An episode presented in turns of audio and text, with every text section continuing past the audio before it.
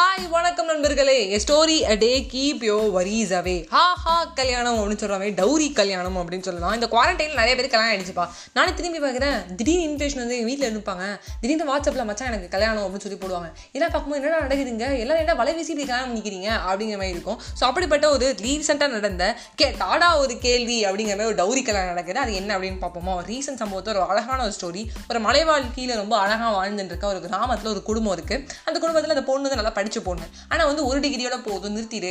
எனக்கு இதுக்கு மேலே டிகிரி படிக்க வைக்க எனக்கு பயமா இருக்கு. நீ படிக்க படிக்க எனக்கு இந்த மாதிரி மாப்பிள்ள வேணும் அந்த மாதிரி மாப்பிள்ள வேணும்னு எனக்கு கேட்பேன்னு சொல்லி எங்கள் அப்பா ரொம்ப ஸ்ட்ரிக்டாக சொல்கிறாரு இந்த பொண்ணு லைட்டாக அழுது பார்க்கறா மூணு நாள் கெஞ்சி பார்க்கறா சாப்பிடாம இருந்து பார்க்கறா ஒன்றும் நடக்கல. டேய் நீ கல்யாணம் பண்ணி நம்ம ஆகணும் வர வெளியே இல்லை இந்த குவாரண்டைனில் பண்ணியே ஆகணும் அப்படின்னா நம்ம வேணா குவாரண்டைன் முடிஞ்சிச்சு லாக்டவுன் இல்லாமல் நம்ம வேணா சுற்றி மாஸ்க் போடாமல் சுற்றிட்டு இருக்கலாம். பட் குவாரண்டைன் ஒன்று இருக்கதானே பாசி இது வேற என்ன பண்ணுறது அபிஷ்டு அப்படி சொல்ல வேண்டியதான் ஸோ அந்த பொண்ணு என்ன பண்ணுறான்னா ரொம்ப வந்து கஷ்டப்பட்டு அப்படியே ரெடி ஆகிடுறா அப்புறம் புடவெல்லாம் கட்டி நிற்கும்போது பொண்ணு பார்க்க வந்து வராங்க. பொண்ணு பார்க்க பார்க்கும்போதே பொண்ணை பிடிச்சிச்சுன்னா உடனே நிச்சயம் பண்ணிடலாம் அப்படின்னு சொல்லி மாப்பிள்ளை வீடு சைடில் சொல்கிறாங்க மாப்பிள்ளை வந்ததுக்கப்புறம் பொண்ணோட அம்மா வந்து வாமா எல்லாருக்கும் கூடுமான்னு சொல்லி காப்பியெல்லாம் கொடுத்துட்டு அந்த பொண்ணு ஓரமாக போய் நிற்குது அதுக்கப்புறம் பார்த்தீங்கன்னா மாப்பிள்ளை அம்மா வந்து டிமாண்ட் சொல்ல ஆரம்பிக்கிறாங்க tick tick one tick tick two tick tick three சொல்லிடுறேன் என்னென்ன டிமாண்டுன்னு இருபத்தஞ்சு சவரன் வந்து நகை கொடுக்கணும். வீடு ஒன்று சொந்தமாக கட்டி கொடுத்துடணும். மாப்பிள்ளைக்கு காரு பைக்கு கொடுத்துடணும். மாப்பிள்ளை வந்து வெளிநாட்டுக்கு வந்து போக போகிறாரு அவர் போய் அங்கே வந்து வேலையை வந்து ரிசர்ச் பண்ண போகிறாரு அதாவது இங்கே வேலை இருக்குது இருந்தாலும் அங்கே போய் வந்து செட்டில் ஆகிட்டா இன்னும் வந்து எஜுகேஷன் வைஸ் பார்த்தீங்கன்னா டெலிபிரிட்லி data base industry Sarathi some of the அப்படின்னு இங்கிலீஷ்லலாம் கோரவே பேசலாம் எனக்கு வரல. பட் அப்படியே பண்ணலாம் அப்படின்னு சொல்லி அவங்க ஃபீல் பண்ணுறாங்க ஸோ வந்து என்ன ஆச்சுன்னா ஒரு ஒரு வாட்டி அவங்க ஃபாரின் போயிட்டு வருவாங்கல்ல மந்த்லி ஒரு ட்வைஸ் போய் பார்த்தா இருந்தால் தான் எல்லாம் கரெக்டாக இருக்கும். அப்புறம் பொண்ணு அழிச்சிட்டு போயிடுவாங்க வீசா அதெல்லாம் முடிச்சதுக்கப்புறம் அப்படின்னு சொல்கிறாங்க ஸோ அந்த ஒரு ஒரு வாட்டி அவங்க போயிட்டு வர டிக்கெட்டிங் நீங்களே எடுக்கணும். இதுக்கு முன்னாடி அவர் ரெண்டு தடவை போகும்போது நான் தான் டிக்கெட் எடுத்தேன். இனிமேல் அந்த டிக்கெட்டிங் நீங்களே எடுத்துக்கணும். பொறுப்பு நீங்களே பார்த்துக்கணும். சொல்லி அவங்க அம்மா அதெல்லாம் பேசிகிட்டு இருக்காங்க. எல்லாம் கேட்க கேட்க வந்து பொண்ணோட பார்க்க ரைட்டு நெஞ்சலிக்குமே இருக்கு. ஒருவேளை பொண்ணு நம்ம இன்னொரு எம்எஸ்சி படிக்க வச்சிருக்கலாமோ அந்த செலவு கூட இவ்வளோ ஆகாது போல இருக்கு. இவன் மட்டும் இன்னும் கேட்டே போ அப்படின்னு லைட்டாக பேனிக் கேட்குறாரு அப்புறம் பார்த்தா பொண்ணோட அம்மா போய் காதில் குசு குசு சொல்கிறாங்க என்ன கேட்டாலும் பரவாயில்ல நம்ம பொண்ணு நம்ம கல்யாணம் பண்ணி கொடுத்துடணும். ஆ இதுதான்டா இந்திய அம்மாக்களுக்கே ஒரு பெரிய வந்து ட்ராபேக்கு தள்ளி விட்டால் போதுன்னு எங்களை நல்ல வேலைக்கு வந்து பேசி முடிச்சிட வேண்டியது. அப்புறம் பார்த்தீங்கன்னா அப்படியே பேசிட்டே இருக்காங்க. அந்த பொண்ணு வந்து கேட்டாப்பா ஒரு கேள்வி. பிஎஸ்சி படிச்சு என்னடா ஒரு டிகிரி தான்? சும்மா வீட்டில் உட்காந்துருக்கேன்னு நினச்சிட்டு இருக்கியா அப்படின்னு சொல்லி ஒரு கேள்வி கேட்டா. ஆ ரைட்டுங்க எல்லாமே நானே பார்த்துக்கிறேன். ஆனால் ஒரே ஒரு விஷயங்க. நீங்கள் என்ன பண்ணுறீங்கன்னா உங்களுடைய மனமேடை இருக்குல்ல அப்போ வந்து பையனோட கழுத்தில் நான் தாலி கட்டணுன்றா. அப்படியே உறைஞ்சு போயிடுறாங்க.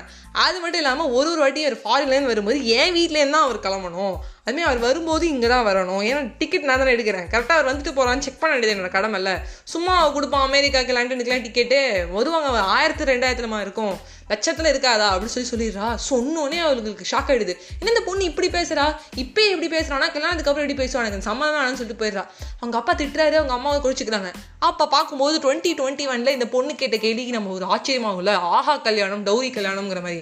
அப்படியே நைன்டி ஃபோரில் போனீங்கன்னா மகளிர் மட்டும் அப்படிங்கிற ஒரு மூவி ஃபஸ்ட் கிளாஸாக மூவிங்க எனக்கு ரொம்ப ஃபேவரட்டான மூவி தான் அந்த மூவி தாங்க. எப்போ இருந்தாலும் நான் அதை போய் போட்டு பார்ப்பேன். அதில் ரேவதி மேம் ஊர்வசி மேம் அவங்களோட காம்பினேஷன் ரொம்ப சூப்பராக இருக்கும். கமல் சாரோட சொந்த படம் கமல் சார் வந்து இதுக்கு டேரக்ஷனையும் சப்போர்ட் பண்ணியிருக்காரு. அதில் பார்க்கும்போது ஃபஸ்ட்டு சீனே அப்படி தான் இருக்கும் எடுத்தோடனே வந்து இப்போ நம்ம வந்து இருபத்தஞ்சு செகண்ட் நகை ஒரு லட்சம் ரெண்டு லட்சம் மூணு லட்சம் பேசிட்டு இருக்கோமா? அப்போல்லாம் ஐம்பதாயிரத்துக்கு ரொம்ப கஷ்டப்படுவாங்க மொத்தமாகவே ஸோ அந்த பொண்ணு வந்து கேட்பாங்க மேம் எங்களுக்கு ஒரு லட்சம் வேணும். ஒரு ஸ்கூட்டர் மட்டும் வாங்கி கொடுத்துருங்க. இப்போ நம்ம பைக் ரேஞ்சில் பேசுவோம் அப்போ ஸ்கூட்டர் ரேஞ்சில் பேசுகிறாங்க இப்போ ரேவதி மேம் இப்படி தான் சொல்லுவாங்க நான் ஸ்கூட்டரில் என்ன வேணால் உனக்கு வாங்கி தரேன். ஆனால் மனமேல நான் தான் தாலி கட்டுவேன். அப்படின்னு சொல்லுவாங்க.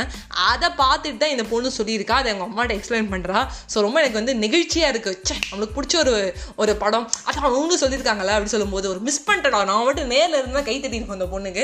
ஸோ உண்மை சம்பவத்தின் கீழ் டௌரி கல்யாணம் ஆஹா கல்யாணம் கேட்டாப்பா ஒரு கேள்வி. உங்கள் மனசில் என்ன இருக்கோ அதை வந்து தெளிவாக சொல்லுங்கள் இப்போ கேட்டுட்டு இருக்க எல்லா எங்கள் ஜென்ரேஷனில் இருக்க பசங்களும் இருபத்தொன்று இருபத்தி வயசு ஆனு கல்யாணம் எங்கே ஆகாமல் போயிடுமோ? இல்லை எதனா வந்து நடக்காமல் போயிடுமோ? தானே ஒரு பயத்திலே இருக்காங்க. ஸோ வந்து தகர்த்து எரிஞ்சிருங்க. ஸோ உங்கள் அம்மா அப்பாவோட பேச்சுக்கு நீங்கள் கைடு கை கட்டுப்பட்டு கட்டுப்பட்டு நீங்கள் கல்யாணம் பண்ணிக்கணும்னாலும் தடுமாறுது சரி கல்யாணம் பண்ணிக்கணும் அப்படின்னு நீங்கள் நினச்சா கூட உங்கள் வர ஒரு பார்ட்னர் வந்து ரொம்ப ஓவராக அவங்க வீட்டிலேருந்து ரொம்ப கேட்டாங்கன்னா இந்த பொண்ணு மாதிரி அழகாக ஒரு கேள்வி கேட்டு அவங்க வாய் அடைச்சிருங்க அவங்களே கிளம்பிடுவாங்க அப்படிங்கிறது என்னுடைய மனமார்ந்த ஒரு ஒரு என்ன சொல்ல உங்களுக்கு ஒரு சஜஷன் அப்படின்னு சொல்லலாம். ஸோ ஒரு அழகான ஒரு கதை இது ஒரு உண்மை சம்பவம் டௌரி கல்யாணம். ஸோ நான் சொன்னதில் ரொம்ப வந்து பெருமைப்படுறேன். இந்த ஸ்டோரி இன்னும் கொஞ்சம் டெவலப் பண்ணி பார்ட் டூ சொல்லாமா அப்படின்னு பார்த்தேன். சொல்லிடலாம்னு நினைக்கிறேன். என்ன சொன்ன சொல்கிறீங்க சொல்லுங்கள் நீங்கள் எனக்கு கமெண்ட் பாக்ஸில் பை பை நண்பர்களே. A story a day always keeps your worries away